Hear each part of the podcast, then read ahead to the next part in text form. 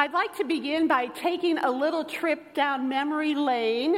I would like you to think about your childhood, and I would like you to think of some things children say. And with that, I would also like us, after a little reflection, to name some of those things that are most often said by children. So does anybody want to... What's that? Can I have a snack? Oh, that sounds like I can understand that. Okay, can I have a snack? Anybody else anything? I didn't do it. Okay, wow. That's great. Thanks, Sue. Anybody else? Are we there yet?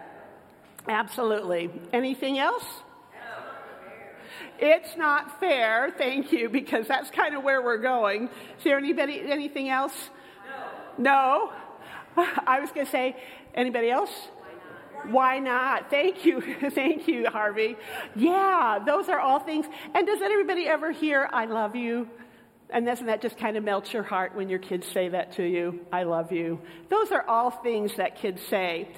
But as I wanted to kind of point out, in my household, I think my sisters and I, just because they were sisters, we were often saying to our parents, it's not fair. And we said it in times of just normal life, right? I remember saying to my mom one time, it's not fair that I have to help with dishes because we didn't have a dishwasher when I set the table tonight. And I said to my mom things like, it's not fair that I have to do my homework before my TV show comes on because if I do it, I'll miss it. And you know what? There was no streaming service to watch it later. And I also remember saying, because I was the youngest, and Alex, I don't know if you ever said this to your folks, it's not fair I can't do what Barb and Marge do. And my mom would say, you know, kind of tough luck, Pat. You are the youngest. You can't do everything your older sisters do. Well, it's not fair. Well, that is something I think we have this innate sense of fairness with which we are born. And this is, I think, a powerful thing and a wonderful thing because that sense of fairness, when developed into maturity, is kind of the foundation of justice and equality, right? It's not fair that someone can't vote and I can. So that might lead us to do something about that, right? It's not fair that someone has to sit in the back of the bus and we get to sit up front, and that might change something that we're working towards. It's not fair that some go to bed hungry and while others fill landfills with their excess. So we work towards having food for all people. Our sense of fairness can lead to strong and life-giving sense of justice and then working towards that. But it doesn't always, because our innate sense of fairness tends to be, as one biblical scholar suggests, very egocentric. It's all about us. And those examples from childhood demonstrate that. In terms of what seems fair, this not only to us, but for us. Often that's what motivates kids' sense of fairness, as it measured by their wants and needs, with little regard for the wants and needs of others. And unfortunately, that doesn't end with childhood. I'm going to get a Kleenex here because I feel like I need that. I want to share two stories from college. And the first story is this. It was spring semester of my sophomore year, and I had taken a pretty heavy course load. In fact, I had as many hours as you could take in a semester. And that finals week was particularly busy for me, not only because I had tests to do, but I had some final papers to complete. And as you might imagine, it was a hectic week, and I stayed up to wee hours of the morning completing things or studying for things. And one of the things I had to complete was a psych paper. Well, on my way over to drop that paper off at the professor's office, remember for me, there was no emailing it in. You had to literally walk to the office and drop it off or drive or whatever. I ran into Mary Kelch, who was often in the same psych classes I was in, and who I also knew to have a very busy semester. And I said something to her like, "Oh, did you just drop your paper off at Dr. Moraldo's office?" And she said, no, she hadn't. But she had talked with her about receiving an extension because she had felt so overwhelmed by her workload. And then she went on to say, Dr. Moraldo, who is known to be a very demanding professor, expected everything to be done on time, had granted her the extension. And I said, oh. But inside, I was rather livid because I had also had this tough workload, this course load, that finals week. And I, nonetheless, had done the right thing. I stayed up to the wee hours of the morning to finish my paper.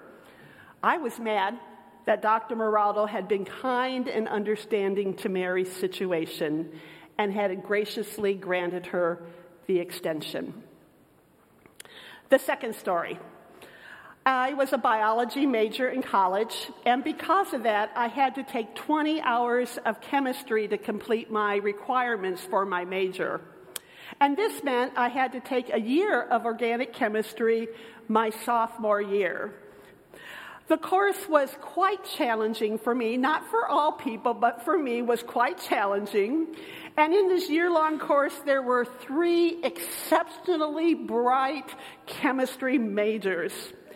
And they always did much better on the exams than the rest of the class. So much so, they were always here and we were always there.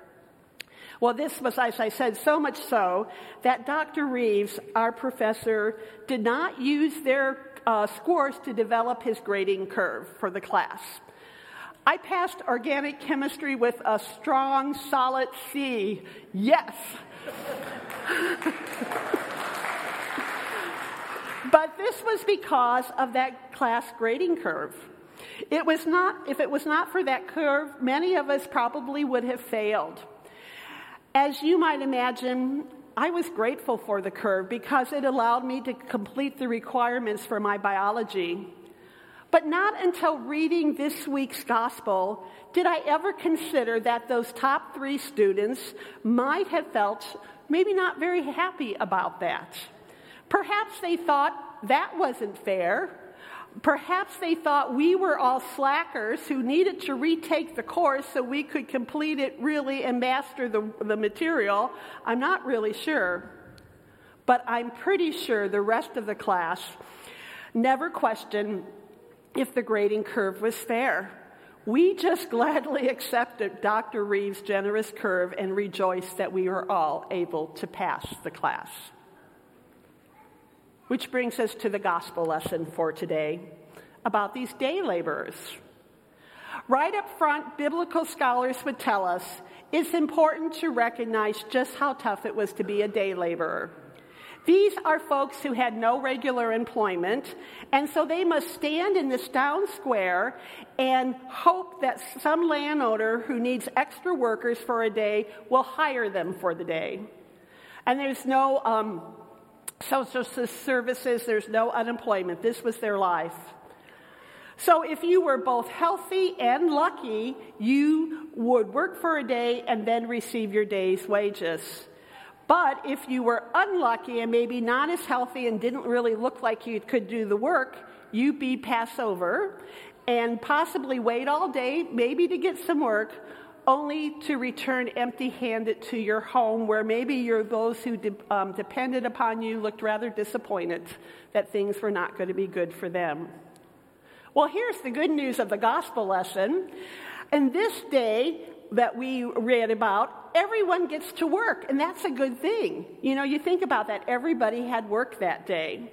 And some are chosen early, some later, some a little bit later, and some just an hour before quitting time. So there is no doubt in my mind that those who were hired last were really pleasantly surprised of their good fortune that they received a full day's wage for an hour of work. And now you have to keep in mind, once again, as the gospel tells us, it wasn't like they were just being kind of idle and it's not like they weren't trying, but nobody hired them until they were hired. They were eager, they were willing, but they were passed over time and time again. And I suspect when they were finally paid for their work, they were delighted to discover that they would have enough money to go home and care for their families. Well, this act of generosity causes the others to have expectations about what they will receive.